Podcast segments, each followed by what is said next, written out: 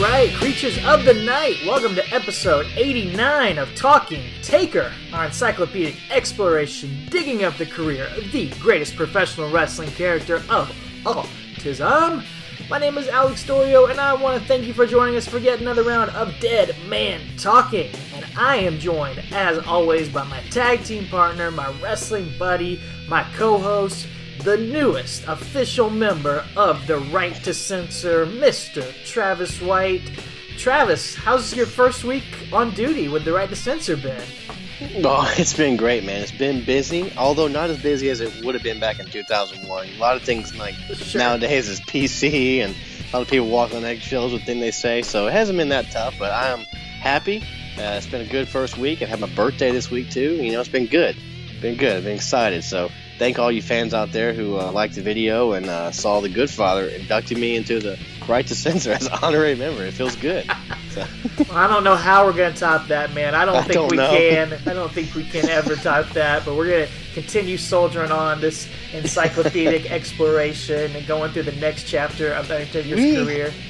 We had a Hall of Famer on the show. I know, man. I don't know if Thanks we to can you, top man. that. Thanks, brother. The next step is Oh. Taker himself. Like Exactly. like there's no in between. Right there. We've already got in the BSK. Now we got to go straight to the top. I mean, he's got an open date on his calendar now. He's not going to Starrcast anymore. It's true. That's true. Exactly. See what we can do on Memorial Day weekend. he's not busy. Hey, like we'll, we've always said, we'll provide the barbecue. Exactly. Schmidt's Family Barbecue.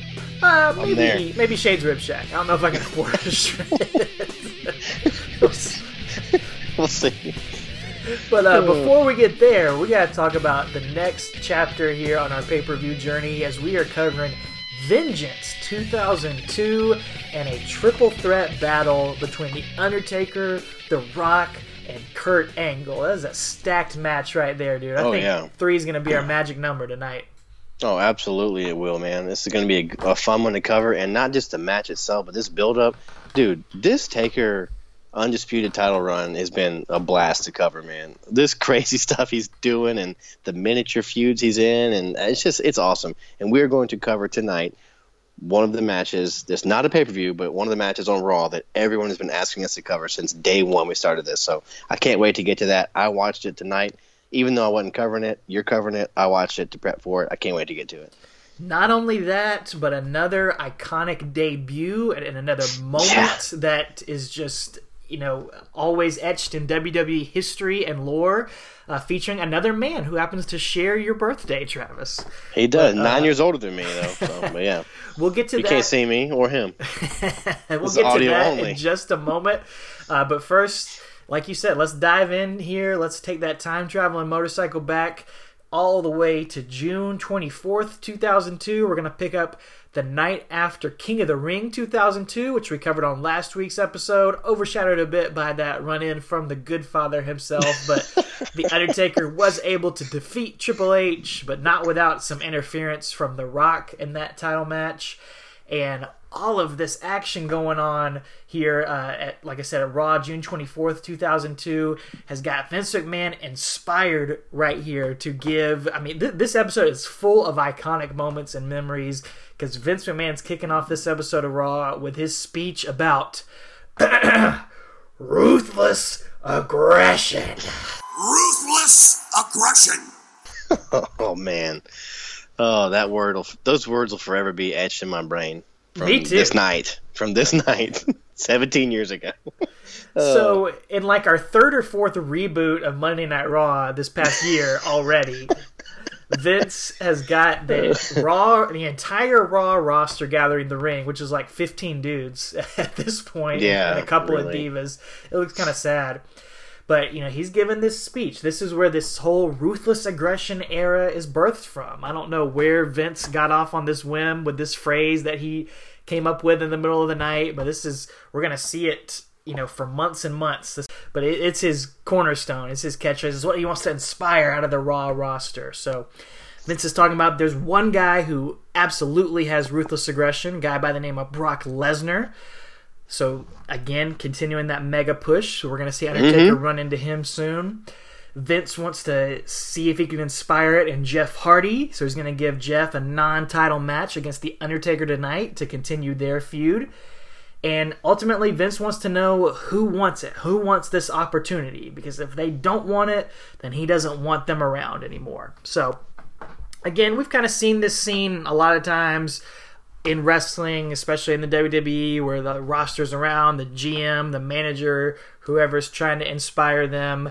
Uh, but this is one of the first times that I can remember it Yeah. really happening here, and it's you know kind of setting the scene for this new era.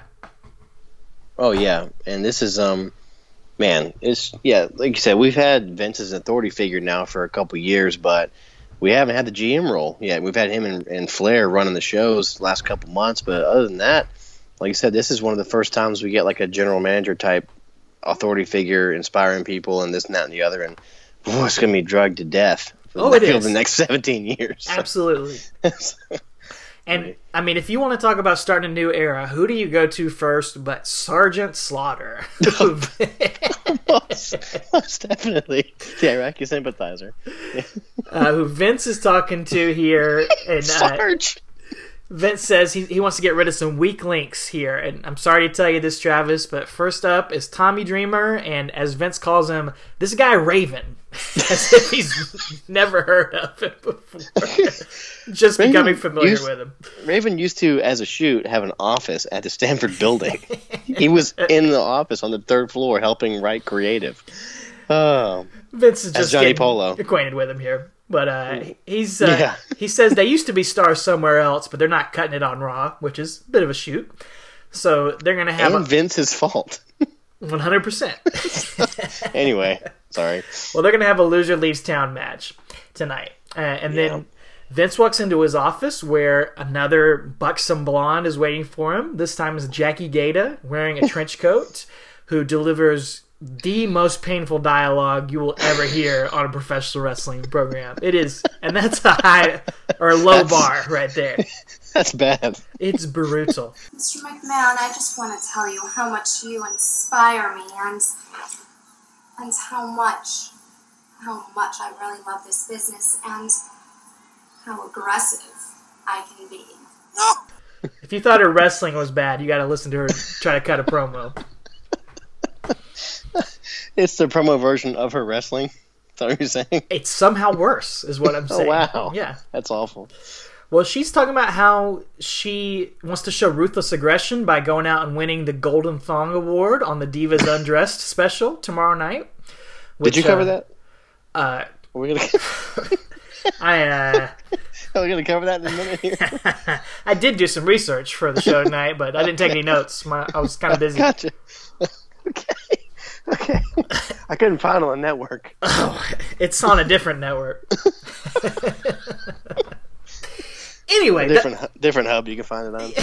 I have I do have a point in saying this because Yes. the Undertaker is going to interrupt Vince and Jackie Gayda's porno scene here, just shaking his head at Vince and Jackie, and Jackie runs away.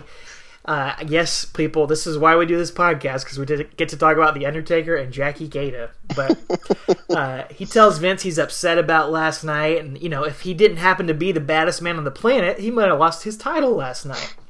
So uh, he wants to have The Rock in a match tonight. Undertaker says, no, no, no. The Rock showing up on Raw last week was a one time deal, so he's going to give him Jeff Hardy tonight. And Taker promises to make Jeff famous the old fashioned way, since Vince wants new stars and all. So, building up that match. Uh, Jeff's going to cut a promo backstage, and where Matt gives him a pep talk, and it's kind of sort of setting the seeds for the uh, the Hardy Boys breaking up here because Matt's like, you know, there's not even tag team titles on Raw, so there's no real point in us being a tag team. So I guess we need to go out on our own. very, very true.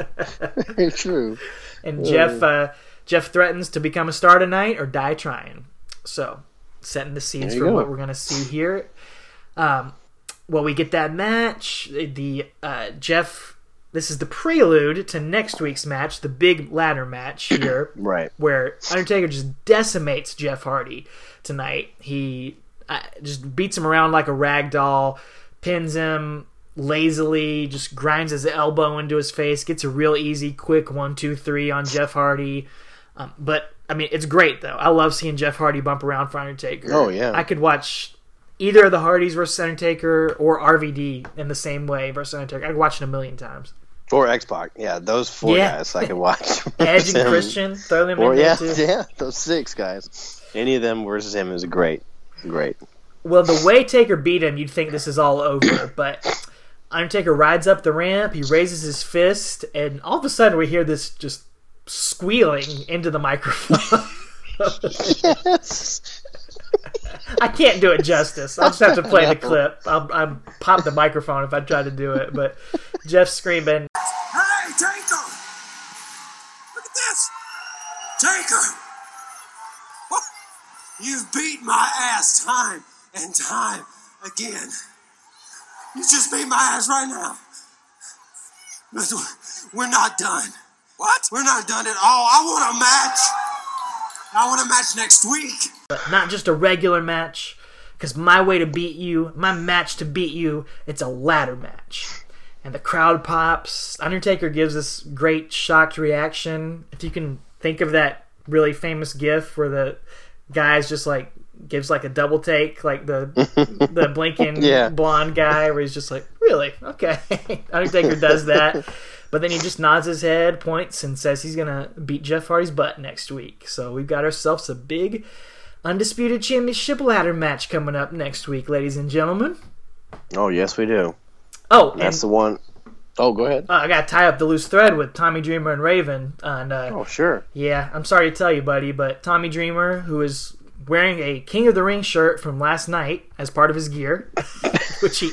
I hated that about Tommy Dreamer during this time. He would just wear whatever shirts were backstage when he wrestled. Free Gets him off the merch stand the night before. Uh, this looks, looked like such a loser, but uh, I know. he was a winner over Raven, who was an even bigger loser here. Uh, as Raven has to leave Raw forever, gets carried out by security. Uh, the Mm. crowd is just pitifully dead for this match between these ECW they don't care. legends. They don't care at all.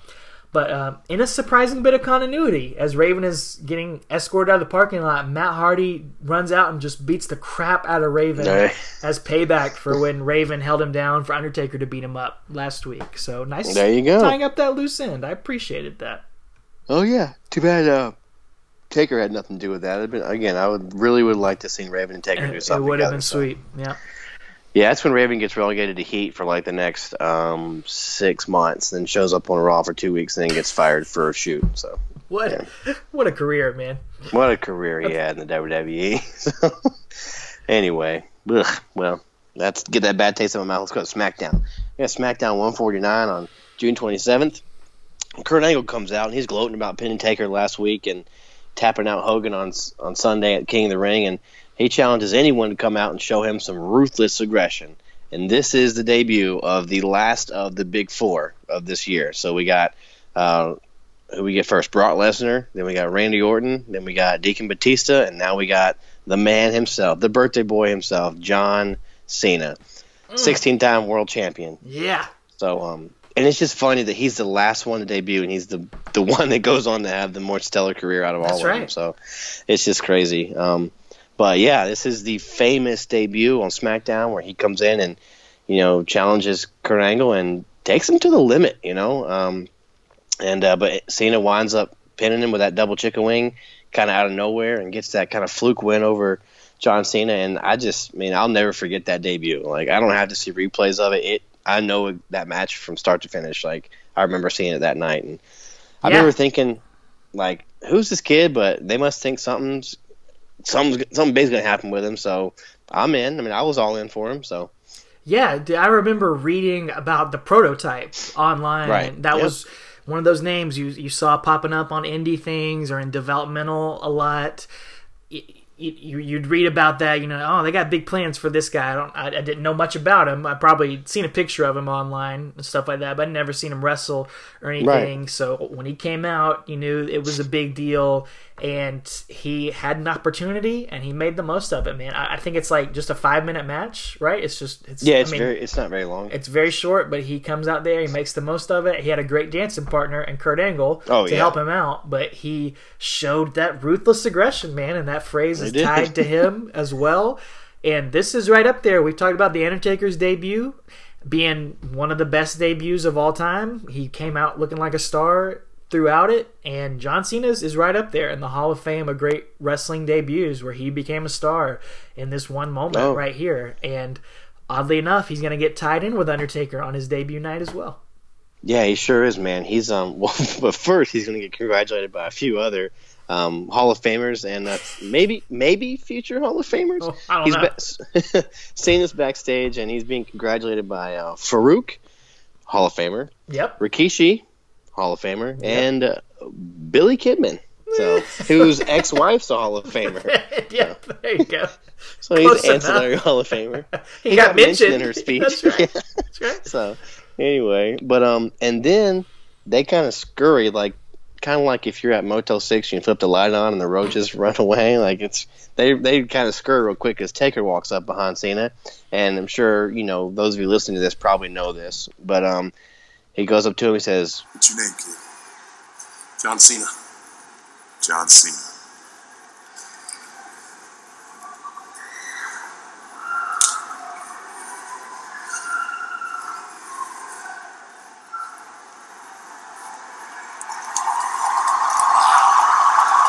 Nice job.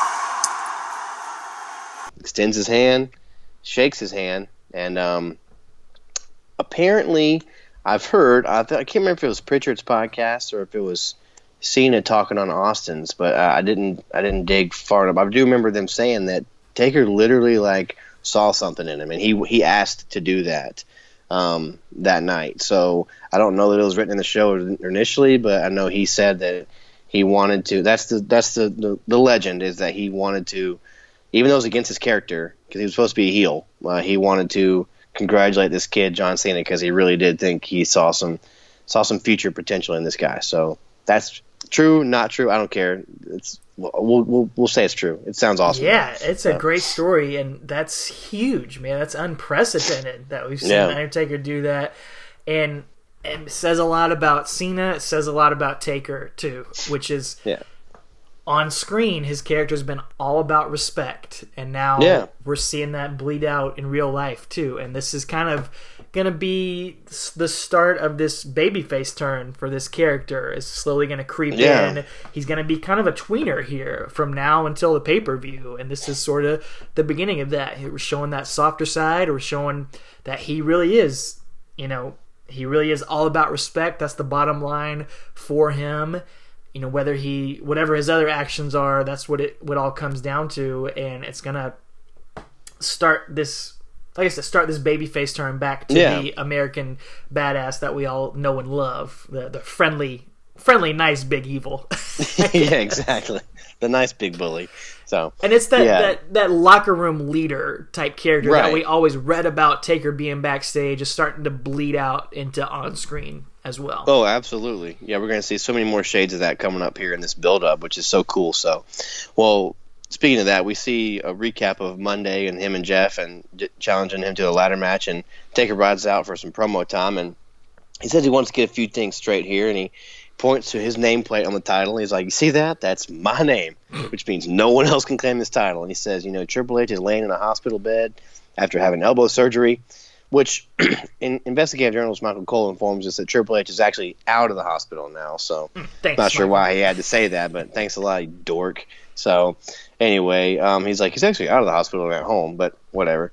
But Taker's like, so why did The Rock think he could get involved in my match? You know, he shows some footage from King of the Ring about that rock bottom that he took from The Rock, and he says, you know, the good news is that, ladies and gentlemen, on July 11th, you need to set your VCRs, which that shows how old this show is. yeah. Set your VCRs, because it will be the return of The Rock. But now here's the bad news. On July 11th, right here on SmackDown, I'm going to beat The Rock down and make him pay for sticking his nose in my business. So again, still playing a heel because Rock's obviously a face, Right. But you know, having a little bit of this tweenerish ten- tendency is kind of going forward here. So, but he tells Rock to take notes, watch Raw Monday to see what he does to Jeff with the ladder in the ladder match, and said, you know, it's just going to be a sample of the brutality that I'm going to lay down on you on July 11th. So I like that they're building up this July 11th return of the Rock. You know, um, something they don't really do nowadays. Just Yeah, long story, long form storytelling. Well, suddenly Kurt Angle's music interrupts his promo, and he gets in the ring and says, "All you do is talk, talk, talk, talk, talk, talk, talk." He says, and Taker's like, "You're just a punk." he just calls Angle a punk, which I like. I don't know if he was short on words or what. he's like, "You're just a punk." So anyway, Angle's like, you know, will you accept my challenge for a title match? Title match next week if you get past Jeff Jeff Hardy on Monday. And uh, Taker's like, you know, I'd rather just kick your butt tonight. But uh, Angle says, you know, I had a tune-up match earlier with John Cena, and Taker's like, tune-up match? You almost got beat by a rookie. That's right. Which is going to get a huge pop from the fans, you know, um, which is true. You know, he really did almost lost to a rookie. So, and uh, Angle says, you know, let's do it next week, and Taker goes, anytime, anywhere, anyhow. It's on, man. That's right, baby. I love this guy. I want that on a shirt. yes, exactly. Um, well, then Angle's like, "Can I just hold the undisputed title just to touch it?" And Taker's like, "You know what? I'll let you hold it." He says, "And that's so the closest you're ever going." And he's very nice, very kind, gentle giant here. He said, "You know, that's as close as you're gonna ever gonna come to having that title."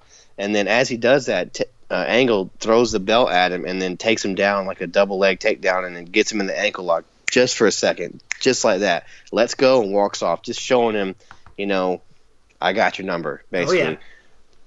But in a little um, snafu I found here is that the, the camera does a close up of the title and it still says WWF on top of it, Whoopsie. which they've been WWE for what since the beginning of May, A couple months so now. Yeah. month and a half now, almost two months, and haven't gotten that off of there. So anyway, but is he the fightingest heel champ that we've ever had? like Taker at this point, This is taking on such all an- challenges. It's such an interesting storyline, man. Yeah. The way that we've seen him do that on Raw and on SmackDown, taking on all comers, and it's subtly building up to, you know, spoiler alert, he's going to lose the title here in the main Right. event of our episode. And it's kind of, you can attribute it to him taking on everybody on Raw and SmackDown Right. and not backing down from anything. And it's going to wear him down As so a heel, yeah, sort of he's sort of a heel but then he's sort of a baby face too like he's Yeah. he's in this three way with angle and rock and rock he's you know the heel against rock but he's a baby face against kurt angle here and Yep. you're gonna talk about him and kurt angle here coming up he's basically gonna be the baby face in that match and it's yeah, really subtle storytelling and really complex storytelling, but done really, really well. It's so rare that they can balance this stuff. We, we've seen them try it a lot of times in the WWE, but Undertaker is out here doing it and pulling it off. right. He's blending into whatever he needs to because he's just being the Undertaker, man. Like he. Yep. He's pissed off sometimes. He's kind of a heel, but he's also, you know, he's not afraid. You know, he'll show respect when he wants to show respect, and it's Yep. Ah, it's so well done, man. He's not just like I was thinking of. I was thinking of the invasion, or before the invasion, when Stone Cold was turning heel in 2001, where he was just all of a sudden he was beating up women and just being a jerk for no reason. And Yeah. Undertaker, all his motivations, they all make sense. Everything he's doing Yeah. in every situation, I, I love it, man. Oh yeah, I can't think of anybody else that can kind of flip flop like that, um, and kind of just besides him. I guess I mean more recently, could you could you say Brock because he doesn't really have a character, his face or heel. I mean, I guess they just plug him in against whoever, but he has he didn't have that respect issue Right. going on. So I don't really know if there's anybody, honestly. Maybe Flair if you need him to, but uh, other than that, I don't know who who you can do it besides Undertaker. You know, I really don't. Or he's and and on two different shows, he's got he's balancing these different things here. And Yeah. speaking of balance, man, Raw July first, two thousand two. Oh, You talked about setting I your set VCR. VCR. That's right, Yeah. man. I still have it somewhere in the closet. Oh. The undisputed title will be decided tonight in a ladder match between Jeff Hardy and The Undertaker. Which, dude, in 2002, what a crazy sentence that was. I know. I know. Unbelievable. And like you said at the top, this is a match people have been asking when are we going to cover this? When are you going to cover this? Since day one of the podcast, almost as much as any pay per view matches. And you know the Oh, yeah. reason we're not covering it in a special episode is because we're covering the Undertaker's pay per view matches. That's what our episodes are. Yeah. We have done a couple of VHS tapes and stuff, little excursions on the way. Uh, you know, we kind of debated doing this one as a special episode, but you know, we want to keep on track. And but we are going to cover it in depth here because we know everybody wants to oh yeah, about we have it. to. yeah, we have to, and it was so fun to rewatch it here. Um, but uh, before we get there, Jeff Hardy wasn't the only one getting a big opportunity against a legend here because Brock No. Lesnar is also going to get a big win over the Nature Boy, Ric Flair, as he continues his mega push to the top right here, which is, you know, again, a huge win for old Brock. Yeah. Like I said, he was supposed to have that win over Austin last month before he walked out, and now he's got a win over Flair, and we're going to see him get win over some more guys coming up here on his push to the top. So I like it. I remember being a fan of this. This whole night of Raw was I, Oh, I yeah. can vividly remember it. So. Well, there, it gets a lot of build up during the night. Terry is going to interview Jeff backstage. Says, you know, you're the underdog tonight, and Jeff kind of takes offense to that. Uh, he starts going crazy. He reminds Terry, "Oh, this is my match tonight. I can climb." He starts running around, starts jumping off stuff backstage, climbing up the interview set. Yes, he does. He grabs the mic and says, I've been in tons of ladder matches, and Undertaker's been in none. And we're in New Hampshire tonight, and the motto is live free or die. Well, tonight I'm living for the moment, and I'm not dying tonight. Uh, Jeff Hardy's just, he's going crazy, man. I Going it. nuts. Going nuts, man. He's not a great promo. At this Nope. point, he kind of never has been, but he's being real. He's being, he's just being himself, and that's what got him over here. Yep. Uh, we get a video package hyping up Jeff Hardy, showing all the crazy stuff he's done in ladder matches, and Terry interviews Undertaker right after that. Uh, Undertaker puts Jeff Hardy on the back burner. He says, "I'll talk about him in a minute, but I got to talk about Kurt Angle first. Kurt Angle thinks he's somebody because he made Hulk Hogan tap. Well, I'm not Hulk Hogan, and I don't tap. So Kurt needs to come up with a plan B for Thursday night." Uh, then he says, "When I finish off Angle, I'm going to move on to The Rock." The Rock's gonna regret the day he stuck his nose into his business. And Terry's like, "Well, yeah, but you got Jeff Hardy tonight. Aren't you worried about that? Because you've never been in a ladder Right. match before." And Undertaker just says, "What's your point?" it's, it's, interview's over. he walks away, There you go. kind of teasing. Oh, maybe he's a little more worried than he thinks. Right. And then Undertaker's going to get a pep talk for this main event from, uh, well, Vince is going to give a pep talk to his boy as Taker's in Vince's locker room, just shadow boxing, getting ready. And Vince talks about how proud he is of Undertaker. He's been showing people what ruthless aggression's all about for over a decade now. And just to show him how proud he is, he's going to let The Undertaker face The Rock at Vengeance, whether he's champion or not. And that stops Undertaker dead in his tracks right there. Yeah, I remember that. What's that supposed to mean? If you got any doubt about me, not only am I going to beat up that punk Jeff Hardy, when I leave tonight, he ain't going to be able to stand up either. Undertaker walks out. So, remember that line right there. very important, man. Come This is- into play. God, Yep. It's such good storytelling the whole night. It's so it. good. Uh, and the King is continues on with it. He gives one of my favorite one-liners ever right here and says, And The Undertaker has promised that Jeff Hardy's going to be a crossword wrestler. He'll come into the ring vertical and leave horizontal. Oh man, "Stole that out of your dad joke book." he, I bet he used that on. Never mind. I'll leave that. Think he had crossword night at his house? Maybe Well, he was ready for the the award show last weekend. Oh, he was ready for that. well, finally, uh, Matt is going to be there to wish Jeff luck tonight, and he brings in Lita as well, who's recovering from neck surgery. She's got a neck brace on and wishes him luck. And then Jeff just runs out of the locker room screaming like an idiot.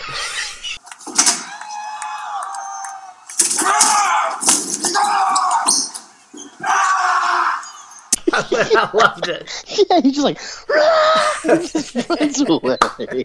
so good. It was great. The- ah. but I don't think he had started taking pills yet, though. Oh, point. he was on something. He like he was awesome, but he did not look well, dude. He must have weighed 120 pounds He at is this very point. thin, yeah. yeah, Yeah, he's and that's the that's the shame of all of this is seeing what he does this night, like where he could have gone in his career if he stayed clean. Like Yep. he had a Hall of Fame singles career and he's been Yeah. WWE champion two or three times now. Like, but imagine if he had been clean, he Yep. could have had one of the greatest, like a top five career of all time. Oh, absolutely. Absolutely, without question, man. Seriously, I really do think so. Yeah, I do too. I mean, He could have been like Chris Jericho level, in my opinion. Like I'm, under, I'm thinking like un- Shawn underneath- Michaels. Like he had I'm that. thinking under under Shawn, under Rock, under Austin, that next level right under there, like Triple H, yeah, Jericho, Angle, like that level. I really think he could have been that, you know. So, oh, been insane. Well, let's talk about one of these awesome times here. Is Taker rides out first. We're gonna go in depth on this one tonight, folks. Um, he gets a huge pop. Yeah. because people do not want to hate the Undertaker. New Hampshire loves Taker. They do, man. Uh, they love Jeff Hardy too. He comes out and he starts messing with Undertaker's bike uh, as he walks down to the ring, and Taker just mouths "mother," you know what, and makes his way outside. But it's all mind games from Jeff Hardy. He runs in the ring and then drop kicks a ladder into Taker, dives on him, hits him with a big chair shot, slams the ladder onto him as well, doing whatever he can to knock the monster off his feet. But uh, it's not going to be enough as Undertaker recovers quickly and takes Jeff out with a big old clothesline, knocks him down. And that is just the perfect way to start this match. It That's is. Jeff Hardy grabbing the brass ring, showing that ruthless aggression that Vince wants in storyline, you know, wise, and also just for in real life, you know, just putting it all out there and showing he can hang with the big dog, you know. So That's I what- love it. That's what you got to do because the the size difference between these two at this point is just striking. Like, Oh, yeah. he's so much bigger than Jeff Hardy here. Uh, like we said, Jeff Hardy. I mean, he's bulked up since then, but he's so skinny at this point. Um, then you know they they fight around to the outside, and then the freaking Undertaker climbs a ladder in the middle of the ring to try to retrieve his title. I never thought I'd see the day when the Undertaker was in a ladder match. Uh, we've seen it many more times since then, like these big guys like Kane and Mark Henry being in ladder matches. But up to this point, you never saw stuff like that. No, there's nobody big in a ladder match. Besides, this is yeah, this is the first one. Cause uh, have they had, have they had TLC, the Raw Roulette? T- they haven't had that yet, have they? No, No, Mm-mm. no. No. With when Kane and Hurricane are in it, no, that'll be next year, I think. So Yeah. yep. So yeah, you're right. This is the first big man in like a ladder match. So So the Undertaker's climbing the ladder and he's about to get his title, but he makes that Undertaker mistake we've seen him make many times. He decides he wants to inflict some more punishment on Jeff Hardy, so he climbs back down and JR is screaming at Taker, and it's gonna come back to bite you, boy. As Taker slams Jeff into the announce table repeatedly, JR and King are yelling at him to stop. But uh, you know, Je- Taker rolls Jeff back in. Jeff starts firing back and just is just punching Undertaker like crazy. The crowd is going crazy, but Undertaker knocks him down, sandwiches Jeff in between the ladder, Yeah. and then does that apron leg drop we've seen him doing over and over again, and smashes Hardy in between the ladder, which just looked really painful. it did, man. It was just it, it's so awesome. And again, this match is not. It's not Shawn Razor. No, It's not Benoit Jericho. It's not like a beautiful technical masterpiece.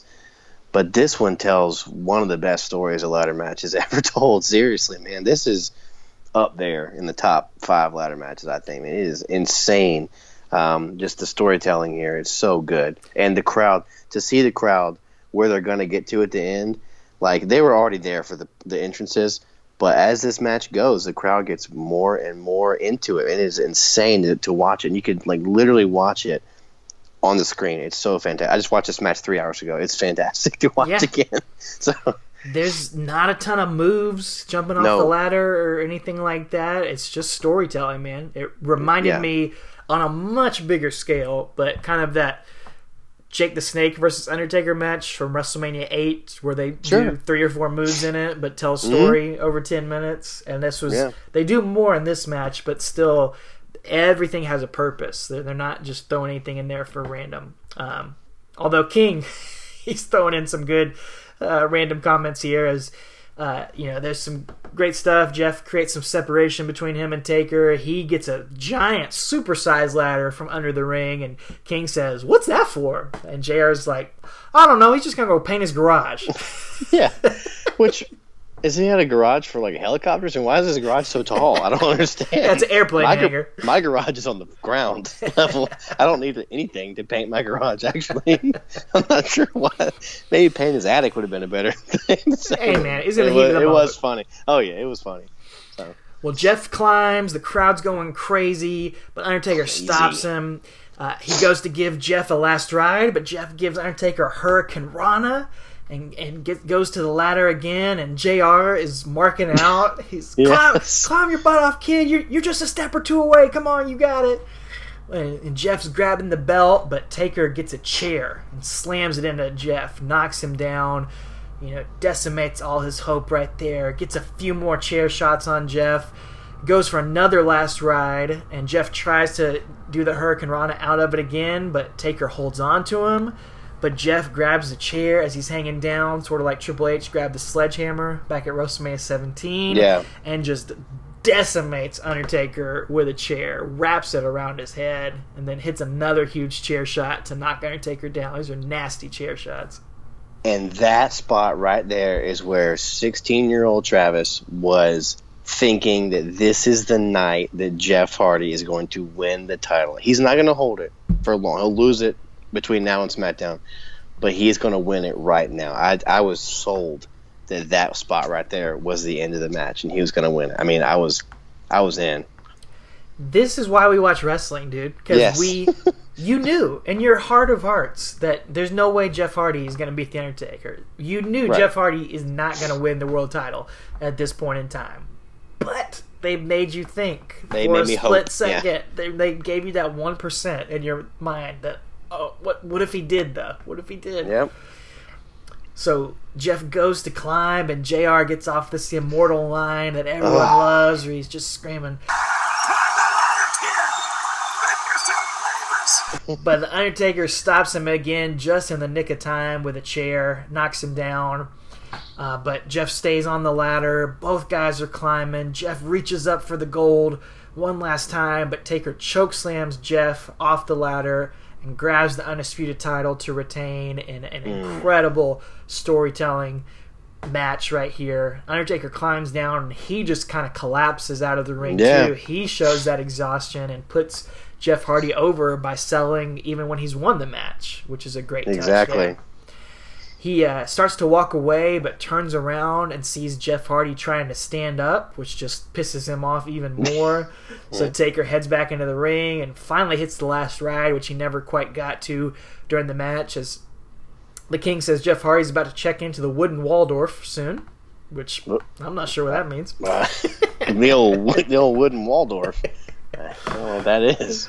Um, and the storytelling just continues here as Taker rides his bike up the ramp, but we hear uh, Jeff the Chipmunk squeaking out again.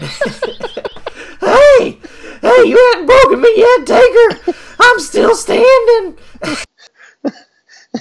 Taker heads back to the ring, and this is where it just gets perfect here as he looks like he's gonna murder Jeff Hardy.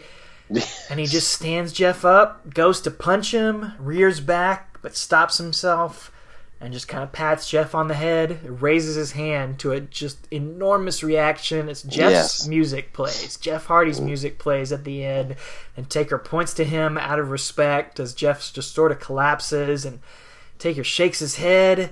He walks up the ramp. He's still selling the beating from the match, and the announcers are saying Taker's gonna have not gonna have that same pity for Kurt Angle on SmackDown. But this is just an iconic moment and night. This was perfect storytelling, and like watching it back, dude, it it's gave me goosebumps. Twenty years later, Oh yeah, and remember that comment from earlier? He said when I get done with him, he won't be able to stand up. Well, here at the end of the night, he's having to use the ropes to stand up. Taker helps him stand up, holds his hand out like that. Just I don't know if they paid that much attention to that detail, but I know I did when I watched it again, and it was just like, man, that is beautiful storytelling. Like you said, this is the reason that we love professional wrestling. I don't care if it's quote unquote fake or whatever. This is why we watch it. This storytelling right here is amazing. And it holds up, dude. Go- Everybody, Oh, go yeah. out of your way to watch it. If you haven't watched it in a while, watch the whole night. All right, watch all the Yeah. promos with Jeff and Undertaker because it just adds to it here. And it's so great because this has kind of been building in the background. Like they've been Right. interacting with each other for six or seven months now. We, we talked about it back when Undertaker first turned heel, and, during the Royal mm-hmm. Rumble they had those interactions. Yep. So I don't think they knew they were going to be building to this, but the fact that they've had that history, it just adds to it even more. It's just incredible storytelling, some of the best we've ever seen. Oh yeah, absolutely, man. Well, that's uh, whew, that was fun to cover that, man. So we're gonna. Uh, unfortunately, that's not where we're stopping. I mean, I guess fortunately for you, Yeah, for dude, you fans, it that's not where we're stopping because we could have spent the whole two hours talking about that stuff. But um, we're gonna keep going here because again, that's not the end game here. We're gonna get to uh, where we're headed here, and so we're gonna continue with SmackDown 150 on July 4th, 02, which. This is another holiday episode of SmackDown for me, dude. I don't know what the deal is. I'm getting all the holiday shows. So Lucky. no, uh, there's no uh, sparkler bowl match or anything. No, No apple pie match? no apple. American American Pie match? Oh, my. No. King might have a crossword puzzle night with American Pie. Anyway, but uh, it's it's man, it's Fourth of July in Boston, like Independence Day in Boston. Can you imagine? What a better place to be. But anyway, um, we see Taker arrive in the arena, and commentary is like, "What's you know what's his condition?" Because that was a grueling ladder match, and then we see a recap of Cena's debut against Angle. And then we get dental hygienist Mark Lloyd interviewing Kurt Angle before his match with Taker. And dude, I I literally blocked this guy out of my mind. I think I had a Men in Black neuralizer because I remember these episodes of SmackDown and Raw like so vividly because I love this era. He's I cannot remember this guy. human equivalent of a neuralizer. yeah, I just blacked him out. Like I just choose to forget awful things in my life, and that's one. I think his parents Lloyd. blacked him out too. poor, poor kid. So, uh, anyway, um, well, he's trying to make himself famous here by interviewing Kurt Angle, and uh, Angle says he's the poster boy for ruthless aggression. And last week it took me a few minutes longer to defeat Cena because you know I had the flu. oh, Uh, that explains it. yeah, What a you know. Cena, yeah, Angle can wrestle with a broken freaking neck, the flu, uh, tearing his quad that morning, anything. He's he's good to go. So, but um, he said, you know, tonight I'm flu free, and uh, gives us a, his most recent highlight reel where he made or he pinned Taker two weeks ago in that non-title match, and Yeah. making up Hogan tap, which allegedly is for the first time in his career. I don't buy it at all, but I'm sure he tapped a lot as Hollywood Hogan. But um, Yeah. in fact, I think he tapped a Sting. much, though. Yeah. I think he tapped a Sting. But anyway, But um, not much. Enough where you could kind of get away with Yeah. Oh yeah, yeah, yeah, for sure. And then um, him going face to face with Taker last week and slapping on that ankle lock for a second, and um, he says, you know, what better night than the Fourth of July to become the undisputed champion? You know, you're American hero, become the undisputed champion. So, um, and then we get what I I can recall, I, I, or I can't recall, is our first vignette maybe telling us that Mysterio is coming to SmackDown. Mm. So. I don't know if it's the first vignette or not, but it's the first one I remember seeing here as we're It's covering one of the stuff. first. so yeah. yeah, I remember being super excited Oh, about that. Hyped up. oh yeah, love that guy. So we um we'll get to cover him a little bit here. So, but um not although not not too much I don't think. But anyway, A couple times, uh, or at least once, I think. yeah. Well, we're gonna see a recap from again that amazing ladder match we just covered, and then Mark Lloyd's gonna interview Taker, and he says, you know, uh, Taker, you have a, a match with the Rocket Vengeance, you know, whether or not you had the title, and Taker's like, you know, I'm upset because I thought Vince would have more faith in me for all I've accomplished these last 12 years, you know, but um, he's preoccupied with thinking about the Rock's return next week. But you know, I, I, he says he, Taker says he's thinking about Angle tonight. You know, he had a grueling match with Hardy on Monday.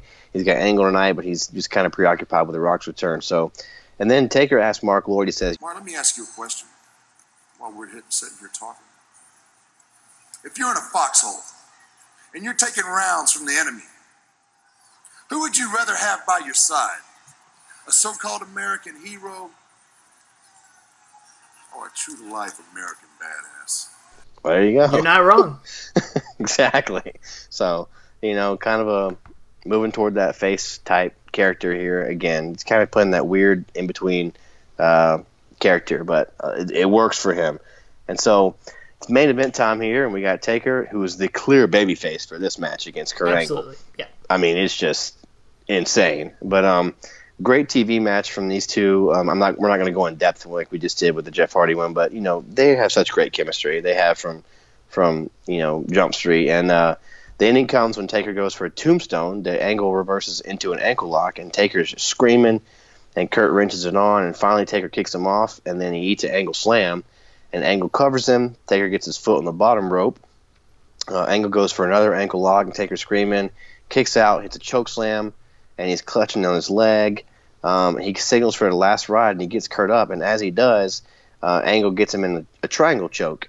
And when they come back to like when uh, it's kind of like he he almost power bombs him to the ground, but he's stuck in the triangle choke. We've seen it like ad nauseum nowadays. Yeah, I mean, that's every Roman Reigns match has that in it, or it had it in it like the last two years. Um, I think Charlotte does it all the time now too. It's just it's it's a spot we see all the time, but back then it was not. It was yeah So, unique. Yeah, it was. It was very new, and so in the triangle choke, Ang- Angle's Angle's shoulders are down while he has Taker in the triangle choke. As the ref counts to three, Taker taps out, and the crowd is very confused. The commentators are confused. Mike Chioda is like, I don't know what to do here. Taker raises his arms. Angle raises his arms. They actually cut away to a commercial. And then they come back, and the crowd is chanting "bull," you know. Yeah. So they they want. I mean, they're in Boston. That's a that's a crazy town. So, um, referees are arguing about it. Like I don't know why other referees have to have their input. It should only be Mike Chioda. He's the he was the referee of uh, I mean of the match. But anyway, uh, both of them get their hands raised, and Mike Chioda calls for a draw. So that means Taker keeps his title. So Angle then takes Taker down one more time in an ankle lock and has to be pulled off. And um, Taz has the line of the night. He says, well, "The undisputed title is in dispute." Thanks, Taz. yeah, you know he had that written down. oh, one hundred percent. Yeah, so a little controversy there, man, but it's it was a really neat finish, and again for the time, very um, kind of groundbreaking. This hadn't been done a lot, you know, in this back then. Now, like I said, it is every four months there's a pull apart or something like this. So it's just we see it all the time, but back then it was very very fresh. And they did it really well. And obviously, Yeah. it's historic to see the Undertaker tap out. I mean, when have we ever seen that? That's part of the story. Yeah, he's never tapped out. So Exactly, and it's not quite official either, or, Right, or maybe it exactly. is. I don't know because the the three count happened before the tap out technically Yeah. was completed. He had got one tap Exactly. in. It's really well done storytelling, man. They're at the top of their games right here. There's some Which- bad crap last year Yeah. that we talked about, and there's some bad stuff with the brand split, but this is great. oh yeah, this stuff is fantastic. I love it. So. And they're, And they're showing. gonna re- they're gonna redo that um, spot with him and Brock back in, in 2015, I think, aren't oh yeah, I believe so. Yeah. Yeah. So we'll say that again. So Well, dude, we could use a break from all that, and the Undertaker could too. So he's gonna get the night off on Raw episode or, or Raw from July eighth, two thousand two. I thought he gets to come out first. Well, it's the champion's prerogative, man. Oh, that's right. That's right. Uh, you got to respect the Undertaker. If Undertaker true. wants a night off, he gets a night off. So Sure. we open up Raw with a SmackDown replay of Kurt Angle and Undertaker because these brands are completely separate. And then Yeah. Vince opens the show to tell us Undertaker's getting that well-deserved night off. And uh, The Undertaker will be back on SmackDown to welcome The Rock back to Thursday nights when The Rock returns this next week. And in the interest of fairness, because of what happened at SmackDown, Vince adds Kurt Angle to the main event of Vengeance, making it officially a three way for the WWE Undisputed Championship. So, all that playing into the storyline here. He's telling us on Raw that two SmackDown guys are going to face the Taker for the title. Makes sense. Makes sense. Thanks, thanks, Vince. Well, I don't know if it's because the Undertaker is not here, you know, the conscience of the WWE taking the night off, but this is a cursed episode of Monday Night Raw because Yeah. I won't talk about too much. We'll keep the show going, but this is the night where Jackie Gayda, Chris Nowinski, Bradshaw, and Trish Stratus competed in a mixed tag match that is on the Mount Rushmore of worst televised wrestling matches of all time, where hmm. Trish Stratus goes for a bulldog on Jackie Gayda and hmm. completely misses her, and then Jackie Gayda stumbles around for a couple seconds. and decides, well, maybe I should sell this, and just drops down. It's bowling shoe ugly, as Jr. calls it. I've had matches better than this with my six year old, my two year old in the basement. I'm just saying, none of us are trained professionals or on tough enough. Well, it's not only that, but it's also the night where Kevin Nash returns after a few months injured in a big 10 man Yeah. tag at the end and tears his quad running across the ring the first time he tags into the ring and screams out like someone shot him, which I probably would do. But I mean, and God bless Kevin Nash. I don't want to make fun of somebody being hurt, but it's hilarious. Well, this is the start of that just the internet thing about him tearing his quad. You know, like Yeah. it's it's just the beginning. He comes back from a bicep surgery. He hasn't wrestled since before Mania. yeah. He before Mania is when he last wrestled, and now he comes back. And the night he comes back, he takes four steps in the ring, and his leg just gives up Oh, and man. rips in half, and he falls over. Like you said, like someone just buckshotted him in the thigh. it shouldn't be funny, but it is. It's it's so uh, just the timing of that is so bad, It is. which is going to put the nail in the coffin of the new new new new world order. This is it, man. It's dead and buried here, and it's gonna change the direction of the WWE yet again Yet here again. next week. We'll, we'll talk about that here in a second. But uh, two other things quickly to talk about. Uh, just want to mention here that playing off last week, Ric Flair is going to congratulate Jeff Hardy on that incredible match. And as Jeff Hardy walks away, we see old Steven Richards, your right to censor partner, doing A leader. slow clap in the background. And then he comes out and makes fun of how old Ric Flair is, tells him his time is up, and challenges to a match tonight.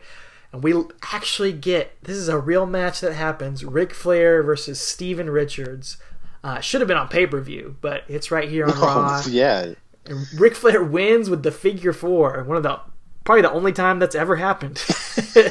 he defeats Steven Richards with the figure four. I could not believe that, man. Oh, it's great, man. And then Great uh, match. Oh, classic match. Um, Jeff Hardy will take that momentum from last week and defeat William Regal for the European Championship. So not quite the undisputed title, but he's moving on up. You know, Consolation prize That's for your right. troubles. that's right. There you go. Well, we're gonna that's gonna head us into SmackDown 151 on July 11th. This is the return. Hope you had your VCR set. This is the return of The Rock to the show. So July 11th, 02. We get a graphic telling us that tonight we're going to get The Undertaker and John Cena versus Kurt Angle and Chris Jericho, Wow. which is yeah, Angle. I mean, Cena being thrust to the main event with those other three guys who are all Hall of Fame worthy. You know, I mean, all well, all four of those guys will be Hall of Famers at one point. You know, eventually. So it's just crazy. So And. It's Okay. Undertaker playing the babyface again. Yeah, absolutely. So he's um he's going to be approached by Cena in the parking lot, and as Taker's waiting back there to welcome welcome The Rock back to SmackDown, and uh, Taker asks Cena if he's like, "You ever met The Rock?" And Cena's like, "No," which that's just funny to me because that's going to foreshadow the whole twice in a lifetime matches that we're going to get Yep. uh, later on. So. Um, Taker's like, you know what? Well, he's a punk though, which I guess is his new thing. he called Angle a punk. He's calling Rock a punk. So uh, it's his new thing. So he's like, you know what? Why don't you go get Vince and tell him I don't care about this tag match tonight, and I, and I just suggest that you leave before I'm going to kick your butt like I'm going to do The Rock. So still, he's going to be a face by defact, like by the nature that he's facing Right. Angle and Jericho, but still bully heel a little be. bit right here. Yeah.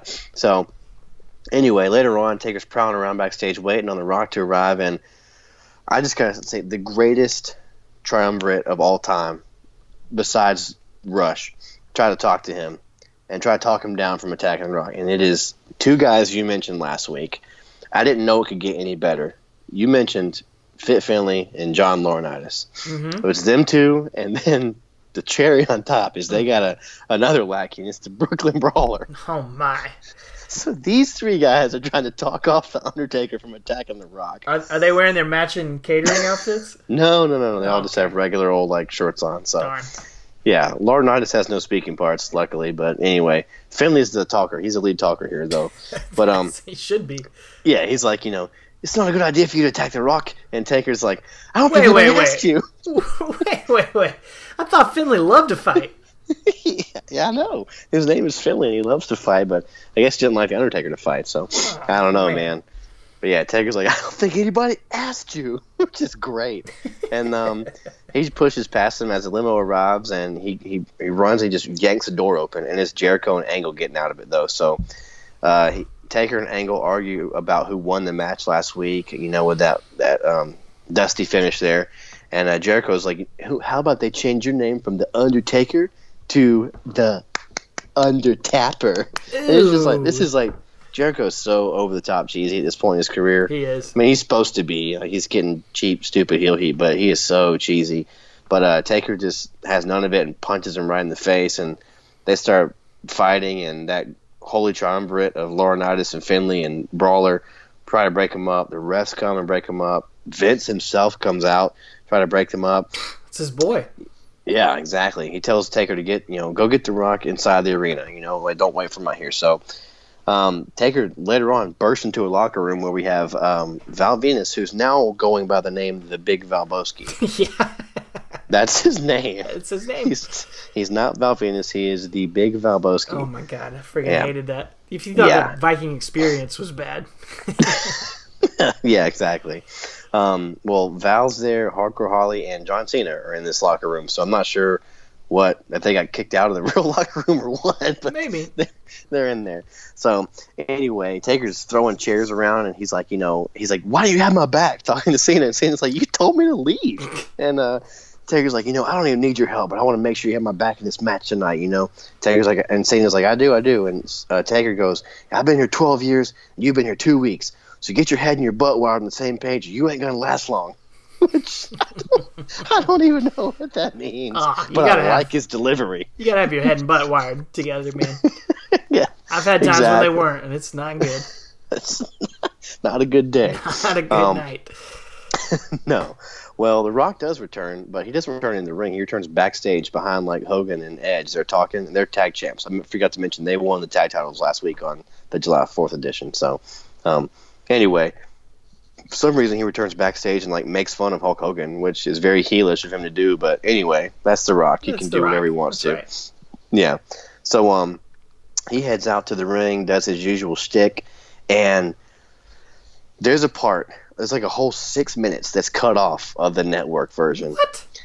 Yeah, like six minutes, and I found it online because I knew that something else happened here. I, I, I thought I remembered this being the night it happened because of something that Angle says later. But um, before Taker comes out and Angle comes out, The Rock's in there doing his shtick. You know, finally The Rock, yada yada yada, jabroni beating, pie eating, all that stuff. And then he says that they're in Atlantic City, and he's got a big time rapper in the audience. He's going Oh. to come in the ring with him, and it's none other than my boy Busta Rhymes who who you would have thought was I don't know, man, like the cat's pajamas back then. Dude, this crowd goes nuts for Busta Rhymes coming in the ring. Oh yeah, Do you remember this? I do Rhymes? now that you're telling me. yeah, yeah. Well, he gets in the ring and they um long story short, they're they're trying to push Halloween Resurrection, which new movie the Busta Rhymes is in, which is coming out on Friday in July. Maybe that's why they cut it out of the network. Maybe they're not proud of this. I don't know. Uh, but yeah, Busta and Rock are in the ring, and uh, it's crazy. They wind up singing "Under the Boardwalk" because they're in yes, Atlantic I do remember that. Yeah, and um, I don't know if that's why they cut it out because the mu- the music rights or whatever it is. But anyway, or maybe it's because The Rock says in the Halloween movie they always come for the brother first. So it could be that. I don't know, but they cut out like six minutes as promo. It's just missing. But I will have to put it on our Facebook page so you can Wow. see how terrible it is. But um, anyway. I had to mention that just because um, we know how much uh, Taker loves LL Cool J, as we've We uh, did. we talked about here. I thought he was in a Halloween movie. I don't know, man. I Uh, LL remember. Cool J, I think he is. Um, but yeah, Busta Rhymes was in Halloween Resurrection apparently, which came out in July, and he had a new album dropping. So, Maybe they thought it was gonna be such a big hit it would stay in theaters till Halloween. Halloween. uh, uh, anyway, well, That's after so all weird. that, yeah, it's it just, but it's cut out. But after that, Rock calls out Taker and says, you know, just bring it. And instead, Kurt Angle comes out, and he, uh, Rock's like, you know, you look different than last time I was here. You know, what's wrong with you? And he's, you know, he's hilarious. The, the Rock's doing all he can do, and he delivers one of my favorite Rock moment comments of all time. And he says, you know, I know what's different about you. I probably know what's different about you. Somebody got a haircut. Which I still say to this Oh, day yeah. if I see somebody that has a haircut, they have no idea what I'm talking about. So, anyway, um, this promo goes on way too long, but Angle's like, you know, I'm on a roll. I made the Undertaker, I made Hogan tap, I made Taker tap, and at Vengeance, I'll make you tap. And then he challenges Rock to a match next week. So, Kurt Angle's all about making matches, dude. I love it. He's just He's all on it. business. He is, man. And uh, Rock's like, okay, that's great, but all these hard working people here in Atlantic City didn't pay to see me fight you next week. They paid to see me fight you tonight. So he starts taking him, taking Angle down, and then um, gets Angle in the ankle lock actually. And Taker runs out and choke slams Angle and Rock to stand tall. So after all this business of Taker trying to stalk the Rock, he kind of waits till the end of the promo to fight him, which that was the only weird thing, but. Yeah. Well, later on, Rock gives a promo with Marc Loyd, and he just completely does what I would love to do. He just humiliates Marc Loyd. He's like, "Who Absolutely. in the blue are you?" He's like, "You know, Coach, when you look differently, are you white now?" And all this stuff. He just, Well, damn, coach. You changed since the last time The Rock saw you. You shrank and got white. The hell happened to you? What's you? I'm not the coach. It's it's me, Marc Loyd. Oh, it's me, Marc Loyd. It's you can't shut up.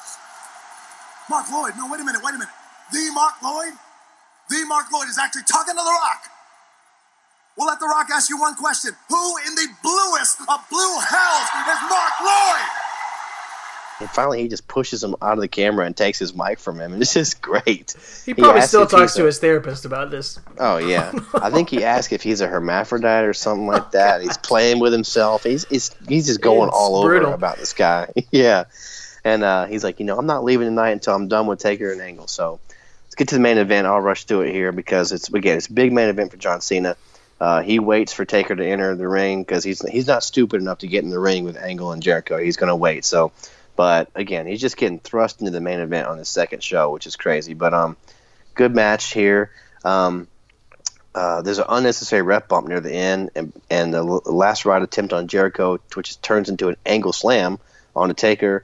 The ref gets thrown back in. It's two count. Cena gets a hot tag right here. Jericho goes for a Lionsault, and as he does, Taker just punches him in the face, which makes Jericho fall over. Yeah, and Jericho sells like he got hit with a mallet. I mean, it's great. He just falls dead. And um, as he does that, Cena winds up pinning him with an Oklahoma roll out of nowhere and just Wow. pins Jericho. Yep. Shooting him to the moon. I know, man. So, um, and just, I just, it made me think about. Imagine if they got behind somebody like an EC3 or something. Like instead of having him just debut backstage looking in the mirror, put him in a match in a main event. Even have him win like on a fluke like this. You know, this is how you push new talent. You know, this is how you do it. You don't just bring them up from NXT and assume everybody knows who they are.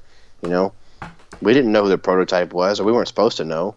So I don't know. I just they did a good job back then of pushing this new talent. They did. But then the funny thing is that they're kind of lose faith in, faith in him uh, after a couple oh, yeah. months, and then it's going to Yeah. end up being a random backstage promo that's Mhm. going to save his career here. But uh, Yep. you know, well, I'm sure we'll talk about that later on as we head into the go home week for the pay per view. Finally, here we'll we'll try to run through some of this stuff, although it's uh, pretty pretty important here to the build up and to the match. Uh, Oh, let me just finish up yeah, that oh, yeah, real sorry. quick. Yeah, at, the, well, at yeah. the very end. No, yeah, that's the end of the match. There's some shenanigans at the end. They're all basically trading. You know, Jericho, Cena, Taker eh, are all and Angle are all trading. You know, moves on each other and reversing each other. And Taker has Angle and Taker care of business, and Angle's actually tapping out. Rock comes out. Rock bottoms Taker.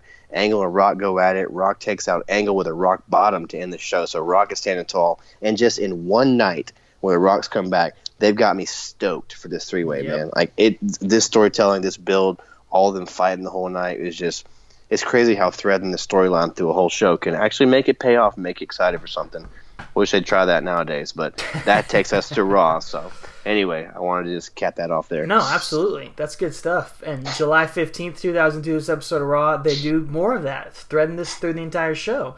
And they're building up multiple things here. I don't know. They're doing such a good job of balancing it. I wish they did this now. But we actually get a cold open to start off Raw where Paul Heyman and Undertaker are in the locker room discussing another big partnership for Undertaker tonight as he's going to team up with the next big thing, Brock Lesnar, on Raw. Uh, so going back, Who's a heel? exactly, he's a heel. he's talking, he's teaming with the young heel tonight up against Ric Flair and Rob Van Dam. So I mean, that's just a crazy matchup right there. Uh, that just, just as crazy as the one you talked about. Yeah. Well, Paul is building up Undertaker, buttering him up, saying it's an honor for Brock to team with him tonight, and I hope Undertaker, I hope you retain the title at Vengeance, so Brock Lesnar can have the honor of you face facing you at SummerSlam. And Undertaker says, "Well, you better wish that I lose at Vengeance, because I've made a career out of taking out the next big thing and making them famous by disappearing." And which is true. Uh, Hey- Heyman backpedals and is like, "Oh, well, let's just focus on tonight." And tries to pat Undertaker on the shoulder, and Undertaker says, "Don't ever touch me again." and sends Heyman scurrying away. And then I don't have to talk too much about this, but it's become quite the trend here on Raw of getting another earth-shattering announcement that's going to change the face of WWE altogether again. As Vince McMahon comes out to the NWO music as he walks down the highway, hmm. a sight you never thought you'd see. And he's like, I just want to give the crowd one more chance to hear that NWO music because the NWO is history. They are no more. Their era is over. So he brought them into the WWE. I guess he can take them out of the WWE and tell them they're he- over. He brought him in as cancer I guess they're on remission now. So Yeah, I mean, that's yeah. good news. Yeah. yeah, exactly. It's good news. Uh, Vince says they're about to. He goes through all these different eras of the WWE, talking about the the Buddy Rogers era, the Billy Graham era, the Hulk Hogan, Ultimate Warrior, Stone Cold era. They've all made their mark, but it's time to change. And the 500th episode of Raw is coming up soon, but now it's time to shake up the WWE altogether. Again, this is like the third or fourth time we've Yeah. said that in so many months. So that's all leading to Vince announcing two general managers to run the different brands. One for Raw, one for SmackDown, and of course, the general manager of Raw is going to be none other than Eric Bischoff, coming in in a mind-blowing surprise. Nobody Dude. saw it coming. I don't think there are any spoilers or anything online. They did a great job of keeping it a secret. It was a crazy, insane moment. It comes They out. gave it away right before commercial. Remember, did. He, he sees Booker T backstage. It was so weird. Dude, I was at I was at Hilton Head Island with my, my mom. It was just me and my mom there on vacation. I can't remember if you called me and told me to watch this or something, or if I just had it on in the room. But I remember seeing that and just being just going insane, man. I probably called you right afterward because we had cell phones at this point in our lives. But Well, I remember you know, it was crazy. talking about giving it away before the big reveal, I think they wanted people to call their friends and tell Oh, them, yeah. Oh, yeah. Bischoff's on Raw. What the heck? Yep. Give you time to do that. So maybe it worked here. But uh, Eric Bischoff remains my favorite general manager of any Yes. WWE show ever. Yes. He's so great in this role. Although he gives a way too long promo on this episode of Raw that goes on Mm-hmm. forever. It's like one of his monologues on his podcast. It just kind of goes nowhere. Yeah, could have cut six minutes off of it. Gave But- us Busta Rhymes. Uh, oh, I wish we would have had more of that. but back to Undertaker. He after Bischoff's promo, he's talking to Brutus the Bradshaw Beefcake backstage for, for some reason. Uh, and uh, Oh, they're wondering about, well, what's Bischoff going to do? We heard all these rumors about him in WCW. And Bischoff comes up to Undertaker. He says, God, he can't be worse than Vince McMahon, can he? Can he? I don't know. Undertaker, Undertaker, you're the guy. I've been dying to meet you. I, I just want you to know I've been following your career for so long. You're the one guy I really was hoping that I could get to come to WCW, but I guess loyalty, yeah, meant more to you than, than money. But hey, that, that's either here or there. and I can't wait to work with you tonight. And Bradshaw kind of butts in there, interrupts, tries to introduce himself. as, I'm the hardcore champion. And Bischoff's like, okay, that's great, whatever, I don't care. and uh, He walks away, pointing at Undertaker, and Taker's skeptical at best of Bischoff here. Uh, and unfortunately, they're not going to have much interaction because pretty soon after this, Undertaker's going to go to SmackDown and pretty much be there for the entirety of Bischoff's run. So, Mhm. kind of sad we don't get to talk about him too much. Yep, I know. Well, Heyman goes up to Brock backstage, who's using a piece of the Raw staging to just do Yes. curls and warm up, which is a great visual. Uh, Lesnar's like, "Did you talk to Taker tonight?" And Heyman says, "Oh yeah, he bought everything I was selling." So apparently, the plan is to use Undertaker to soften up RVD for Brock's match with Uh-huh. RVD on Sunday, and uh, we, we do more stuff in the show. Heyman's pumping up Lesnar again for the match and says the anticipation for vengeance is better than sex, which feels like a line Vince McMahon gave him. Yeah. Maybe not Oh as good as a crossword puzzle party, but Taker uh, sneaks up on them while they're talking and just kind of stares down Lesnar. Heyman's trying to ease the tensions between them, but Lesnar tells Heyman to shut up. And Lesnar's like, Taker, why don't you walk out first tonight? And Taker is like, no, no, no, I insist that you walk out first. So Taker gives up his right and allows Oh, Lesnar to walk out first. Taker gets a big pop, as we've been saying here lately. Even though he's you know in this tweener role here, he gets a good reaction.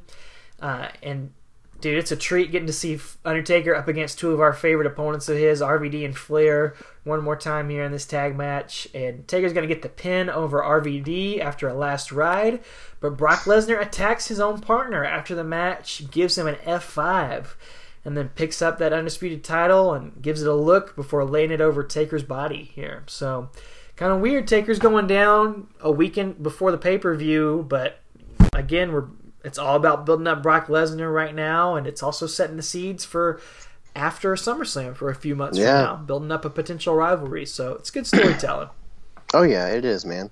And uh, that's going to head us into SmackDown 152 on July 18th, the go home show here for for Vengeance. And um, again, we find out the new general manager of SmackDown, but uh, Marc Loyd is waiting on him in the parking lot, and he approaches his limousine to find Eric Bischoff. So I just wrote, "What are my notes? What about the brand split?" So Oh, it's anyway, so terrible during this. There's people jumping Yeah. from show to show for the next Yeah. few weeks. It's it's so Which- terrible.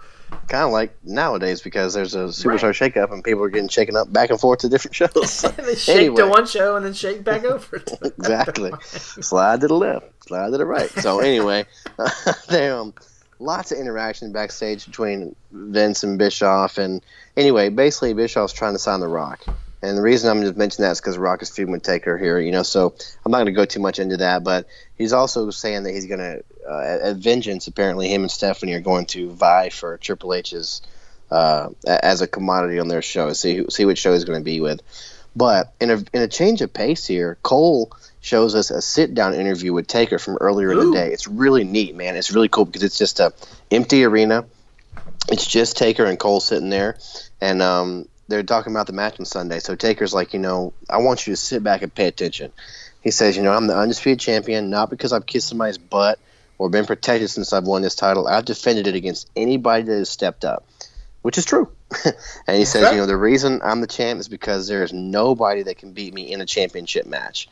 Which I do like that he, he said that because he has been beaten. You know, Angle beat him, but he hasn't lo- lost in a championship match. So, he said, you know, Rock decides to decide to step up at King of the Ring because he knows that one on one he can't beat me. And he needs to realize that when he gets when he got my attention, he should expect my wrath as well. He thinks he made me tap. Michael Cole, how should I put this? If Kurt Angle and I had a thousand matches in a thousand consecutive days, Kurt Angle cannot make me tap. I pinned him one. yeah, I like that. He's done the math. You know, yeah, he says, you know, I pinned him one, two, three, and then he says, Sunday at Vengeance, Rock and Angle will find out why this ring is my yard. I'm coming to take the yard. If you're caught in it, you're gonna pay. Which just made me think, oh no, the music's about to change, isn't it? You're gonna pay. You're, gonna, gonna pay. so, uh, but this this promo was fantastic, a nice change of pace. And as he's going over all the stuff, it's got video spliced in of like four weeks ago when he's Okay. getting pinned, Okay. two weeks ago when he's tapping. It's just really neat to see that. So, anyway, um, Rock's backstage with Bischoff and says, you know, I'm going to beat Taker for the title on Sunday, and then you'll have me on Monday on Raw. You know, and that's how you're going to get me on on your show. So I can go to any show I want to, Raw, SmackDown, the Osbournes, the Sopranos, Frasier, and uh, yeah, yeah. One of those is not like the other. That's not a timely, timely one. Well, Bischoff's like, you know, I wish you were on Nitro years ago, and, and Rock's like, you know, well, while you had Nitro, I was busy putting your company out of business. And then he walks off. So exactly, Can't come back from that. nope. So um, Vince comes out, introduces a new SmackDown GM, and uh, tells all the wrestlers they're free to negotiate if they think the grass is greener on the other side. So that's the loophole of how we're going to switch sides here soon because Okay. um, I think he just brought Benoit to, to Raw like last week, right? And then he's going to switch to SmackDown like next week. God, Yeah.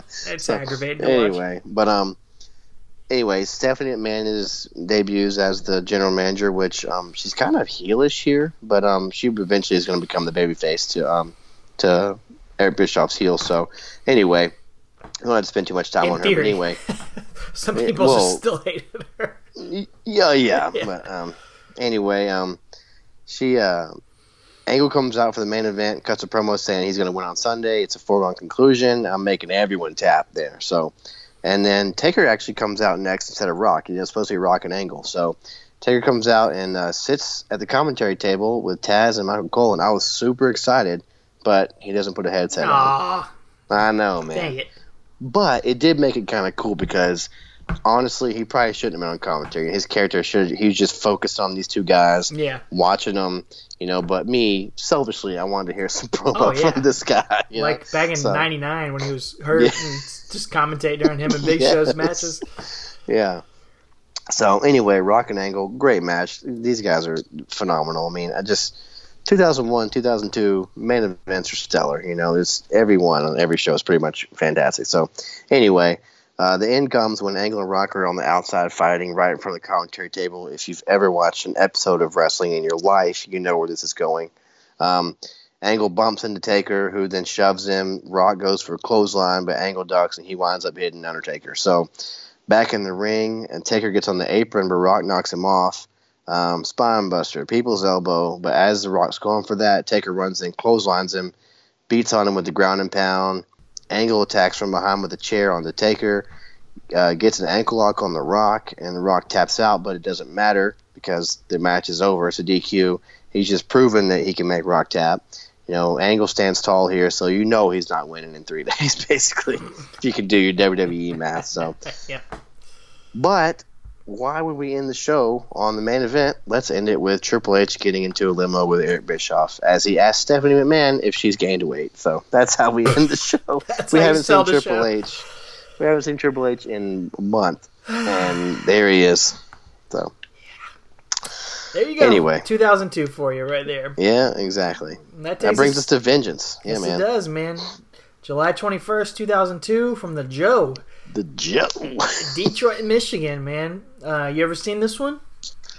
dude I, I can't i don't remember if i ever seen it unless you and me watch it together i just remember being excited for the card again this is back in the day when we had to rent the videos you know we couldn't stream them or you know watch them online illegally or anything but i just remember this main event being really highly talked about for years as being the best three way there was and just the undercard was full of fun matches and stuff and but i don't remember if i've ever seen this match though honestly unless you and i watched it I remembered it. I, I'd seen it before at some point, whether it was on this DVD or on one of these other guys' DVD, some rock Yeah. DVD or angle DVD or something. But uh, I'd, I'd seen it before. I hadn't seen it in a long time. But yeah, kind of felt the same way about this show. Like, didn't jump out to me. The card didn't, you know, seem all that exciting at first. But man, the main event is going to make up for it here tonight. But I did remember this uh, theme song for the show, whatever. this another good wrestling song or whatever. I don't even remember what it's called, but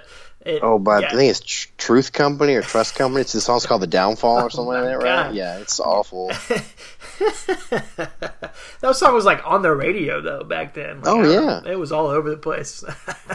Oh yeah, but uh, this uh, show opens with the video package with I think the only Bible verse that Mr. Man knows because it's the Pulp Fiction Bible verse that Samuel Jackson says, Ezekiel twenty five seventeen, about you will know that I am the Lord, or with furious vengeance, or whatever it is. I don't even know, but It has nothing to do with the build up. absolutely nothing. It just has the word vengeance in it. So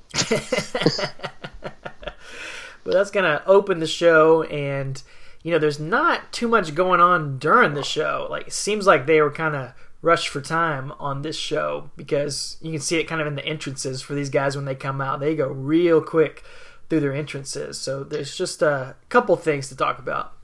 Yeah, a little bit. Um, as as we've talked about the commentary teams, Taz and Michael Cole signed a deal, I guess, with JR and King during Heat, and they actually get to call the first half of the show, So and. King and JR get to call the second half. So again, this main event is a SmackDown main event. And King and JR are gonna be on commentary, so go figure. But uh, yeah, a couple threads to the case. But you know what? show. It bugs me nowadays that Corey Graves is on both shows.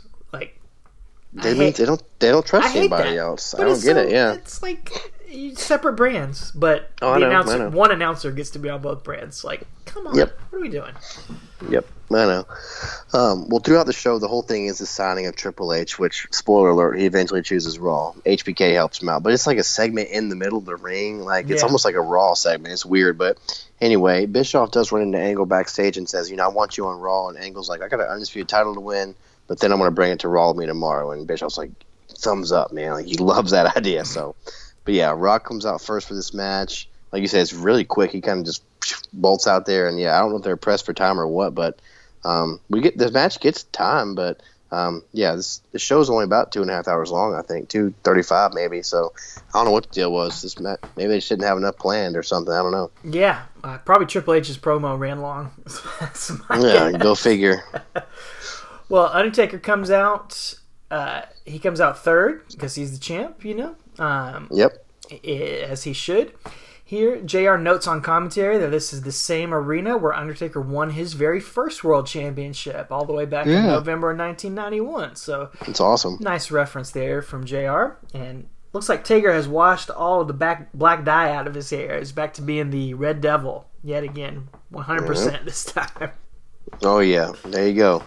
And then this uh the the the they don't start this match like just slugging away. They um very cautious to get things going. I kind of like the way they are not sure who to who's gonna you know strike first, and so.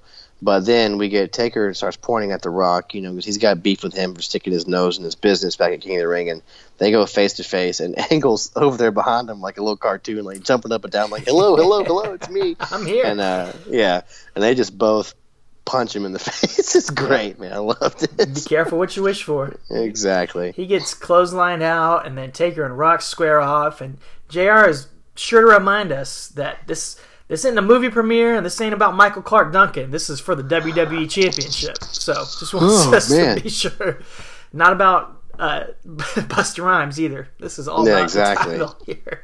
Uh, you know, The Oh, Rock's man. co-star Michael Clarke Duncan. May he rest in peace. Right. I'm surprised he's not in the celebrity wing of the Hall of Fame. Honestly, a big fan. Yeah. yeah. But um, yeah. So like I said, they're they're getting things going here, and Taker is on the outside, and I think Angle it just throws him into the stairs, and he just takes a nap. Taker's gone for like four minutes here. So He does a big flip over the stairs Yeah. hits him and knocks him out Big for a Mick- minute.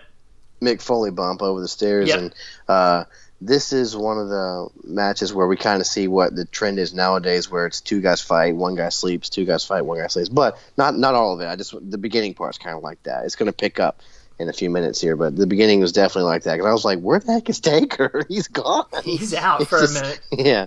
So, but anyway, So Rock pulls Angle into the ring, and Angle hits some big suplexes on Rock, stomps a mud hole into Mm-hmm. Rock on the corner. Angle's very intense here during this match, but he gets a little too cocky, gloats a little too long.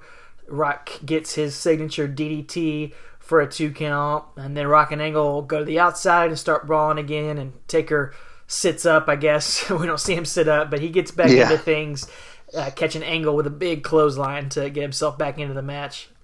yeah. And as he does that, King goes, "Oh, I forgot about him for a second. only, he's only the Thanks, King. champion.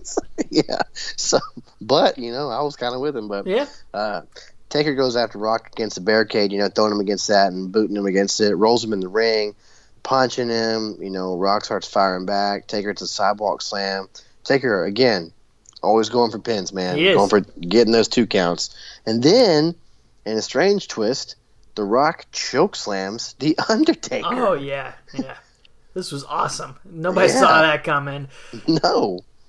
A, uh, Rock goes for a pin. Uh, Angle makes the save on a two count, and that's kind of kind of start the the thread Yes. of this match, stealing each other's moves, and it's a awesome touch right here as Angle turns around and he hits a rock bottom on the Rock to continue the thread going on. Taker breaks it up and gives some punches to Angle, and then what does Undertaker do? The Undertaker grabs Kurt Angle, hits him in an angle slam. Oh my and god! then the Rock breaks up that count, and this is just crazy, man. I just again nowadays uh, this would kind of be common, but again, put yourself in 2002. Um, this is pretty new. Pretty you know, unheard of. guys stealing each other's finishers and hitting them one after another. So it was really really cool. So the crowd eats it up too. oh yeah, oh yeah, they're loving it, man.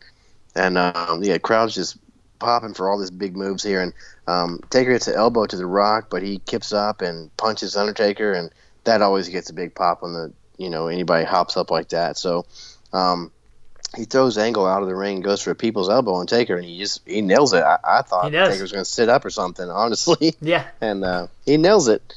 Um, so Angle comes in because Undertaker kicks out of that. He's got some more punches and kicks on Undertaker in the corner, but Undertaker fights back with some of his own. Hits a big running clothesline on Angle in the corner, and they, you know they're going back and forth with each other. Uh, they finally go to the outside, and The Rock comes into things, uh, and he. He's got a big mouthful of water in his mouth and just spits water like the Great Muta into or Tajiri into Undertaker's face to break things up. he just thought of that on the spot. I'm pretty sure. I know, man. Yeah, Taker had just thrown Kurt Angle into the ring post, and yeah, he turns around and Rock's just like psh, just spews it in his face, man. It's great. And uh, Rock nails, the, or excuse me, Taker nails the Rock's face into the announce table repeatedly, and then Taker attacks Angle on the apron and drops the leg on him, like we've seen. And at this point, we see the Angle is busted open from that ring post. Um, so again, got to get blood here. Dude, I couldn't tell. Was that Hardway? I couldn't quite tell because it I didn't. It didn't look like a normal blade. Right. It kind of looked like it was coming from like under his eye or something. Could I have couldn't been, quite yeah. tell. It could have been. I don't know. I mean, he hit the ring post, and that's just when I saw it that he had Right. been busted open. So I don't know. It looks like when he would normally do a blade job, but it just Right. looked. It didn't look like how blood normally looks in wrestling. It wasn't- I, I couldn't quite tell. Yeah, it wasn't. Uh, if it was a blade job, it wasn't well done. Yeah, it didn't look like it was coming from the middle of his forehead. Right. Yeah. Then Undertaker's going to head up top and connect with Old School. The crowd loves that as usual.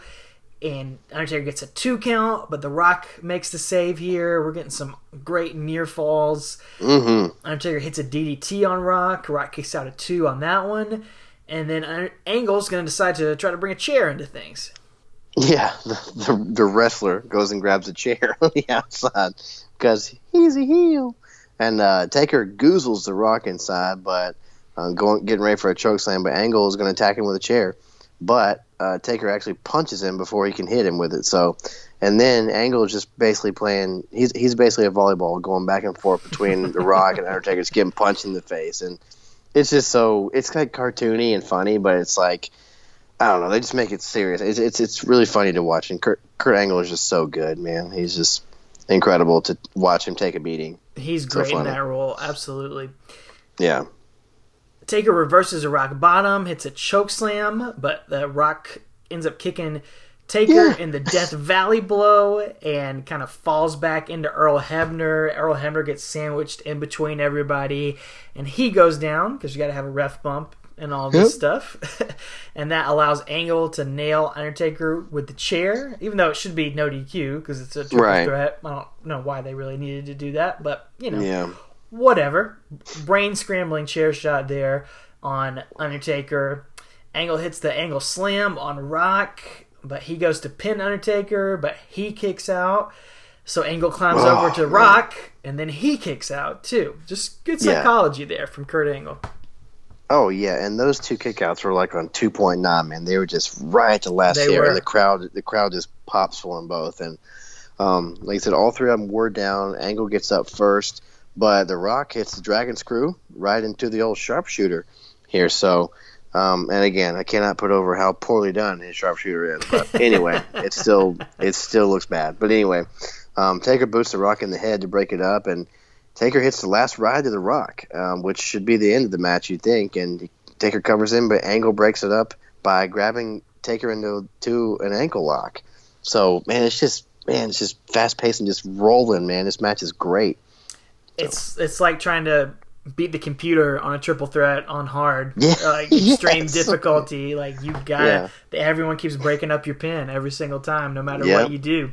Taker gets Rock up for a last ride, but Angle makes the save and locks Undertaker in an ankle lock.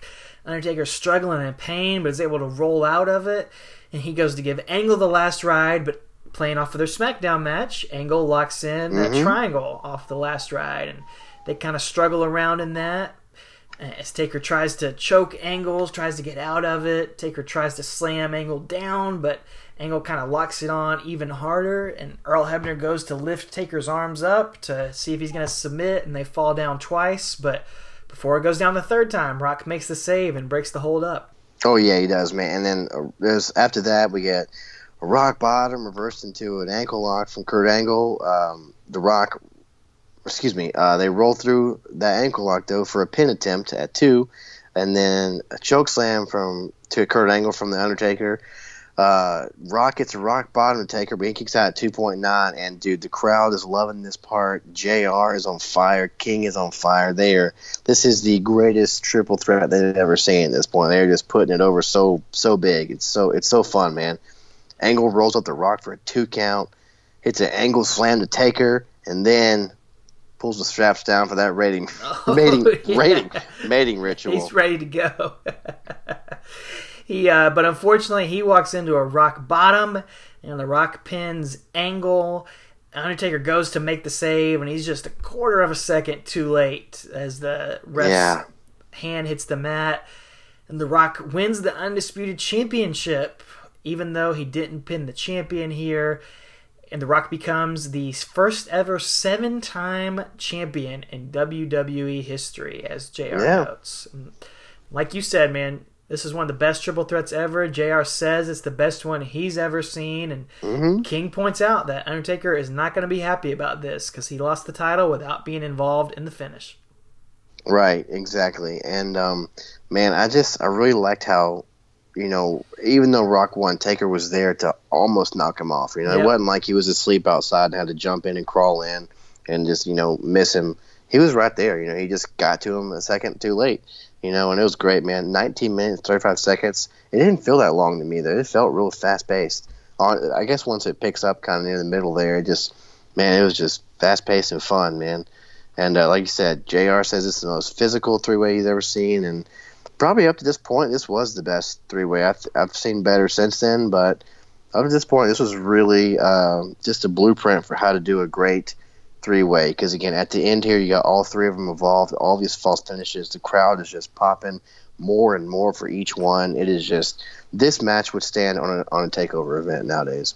I really do think so. That's a that's a great point. I think people sleep on this match. I know I'd Mhm. forgotten about it. I remembered it after watching it. I remember, oh yeah, that was really good. But I think I can't remember kind of forget it about it, man. Yeah. Uh, and it we've covered some rough three way matches that didn't quite Yeah. click, but these guys do it, man. So many finishers, so many stealing finishers, and, and the near falls and everything. You know, it's a little slow at the beginning with some of the punching Yeah. and kicking and, and sleeping or whatever, but dude, the last 10 minutes, it's absolutely worth going out of your way to see, especially if you haven't seen it in a long time. And it's historic because this is the last time we'll ever see Undertaker wearing the WWE Championship. He'll never hold that classic original lineage of the WWE title. It'll only be the world title or the SmackDown title uh, from now on, the big gold belt. He's never going to hold this Oh, one wow. again. I didn't even think about that. That's true though. Um, hey, do you think that the Rock became the first ever seven-time champ just to stick it to Austin? Weren't they both six-time champs at that point? You know, I don't remember how many there were. I can't remember I, how I many could see Austin. that. Yeah. I, could mean, see well, he plays that. in. You know, they're going to go with Brock and Rock. But anyway, I just I, I wonder if he's like, hey, you'll have one more than Rock than Austin will, which uh, you know, Austin was they were soured on Austin at this point. So, but Yes, they were. anyway. But I'm interested to see where this match is going to hold up in our top ten uh, of this era of Undertaker. So Yeah, I think, I'm excited. I think it's got made a good case for it, but yeah, we'll get there in a few weeks. We want to hear what you guys felt about this match. Do you remember it being as good? Do you have a different opinion? Were you there? Any of that stuff? Hit us up on social media at Talking Taker over there on Facebook, Twitter, and Instagram. We always love interacting with you and hearing from you. We got a few of you that talked about this one here. Wouldn't We actually know? had a couple people that were there at this show. Of course, our time traveling correspondent, Randy Turco. Got another Randy's Roundup here. He's, of course, he's got his ticket. Of course, he's got his event card there with all the notes on there, and love seeing those. Thanks for sharing them.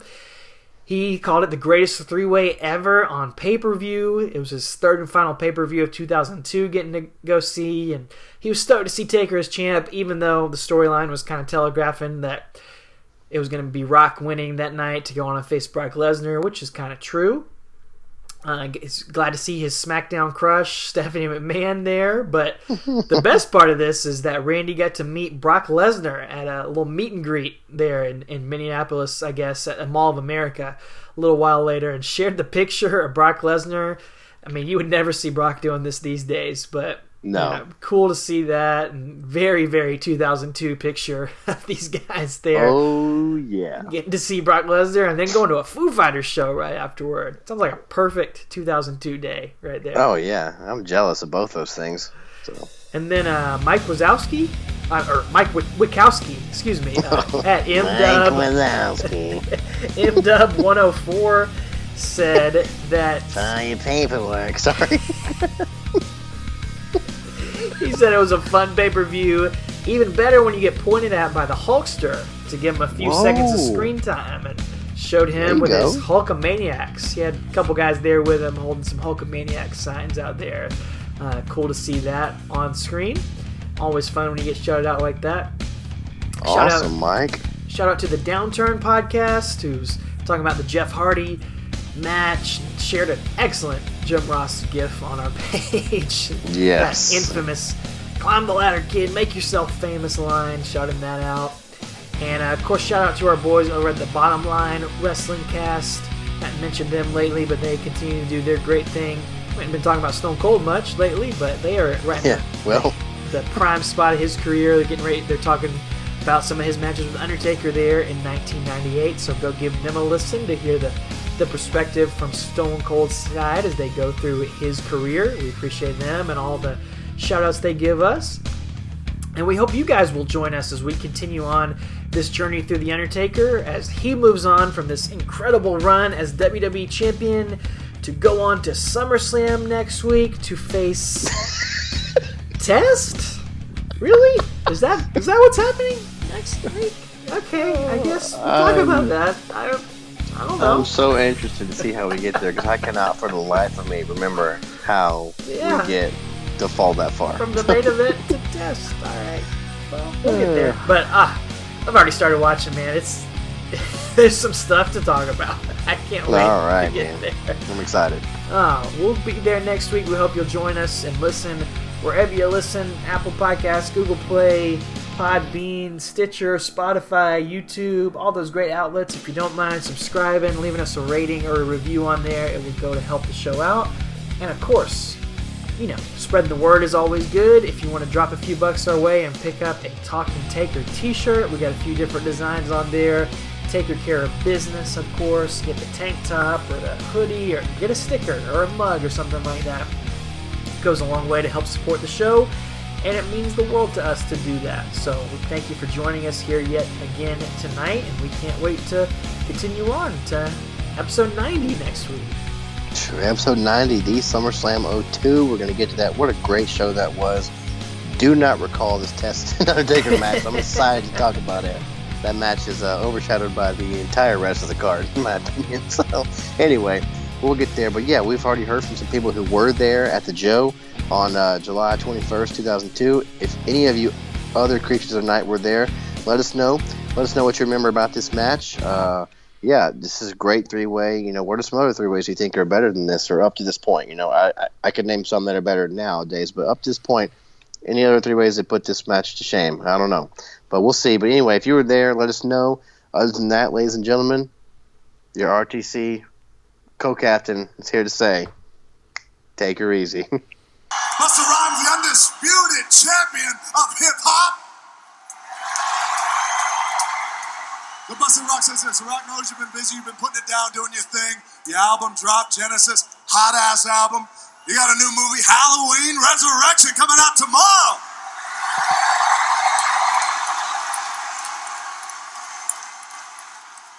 But hey, uh, Rock, just want to ask you something. Uh, just, just between you and the Rock. Hey, uh, you don't, you don't get killed in this one, do you? Hell no. I'm just making sure. I'm just making sure because you know Michael Myers, Freddy Krueger, Jason. Man, they always go after the brother first. You know that they always go after the brother first. You know that, right? So, you, so not you. Not in this case. I, I'm, I'm putting the smack down on their ass. Well, I can tell you what, since you're right here in the People's Ring, we're surrounded by the people. How about you and The Rock sing a little song for Atlantic City?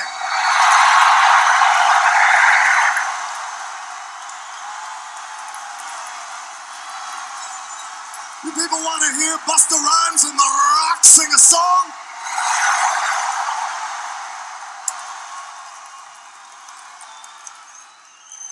All right, I'm gonna set it off like this, Rocky. I got you. I, I, I see what you're saying. I know what you're talking about. Yeah, I'm gonna do this song for Atlantic City tonight. I said I'm gonna do this song for Atlantic City tonight.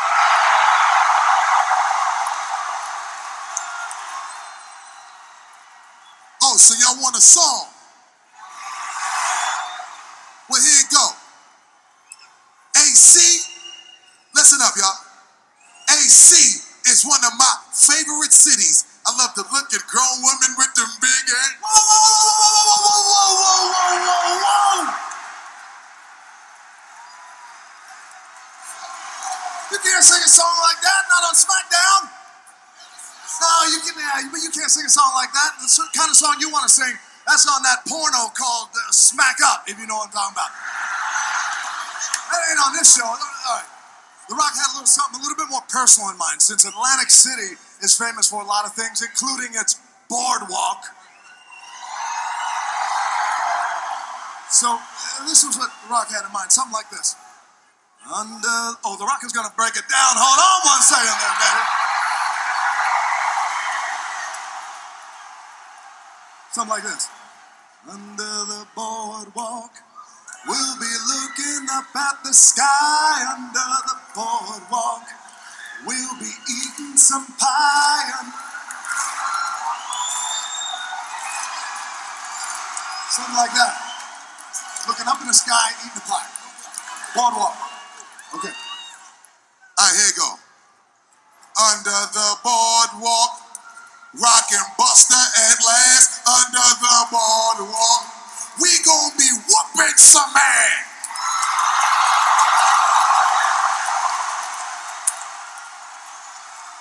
Under the boardwalk, boardwalk.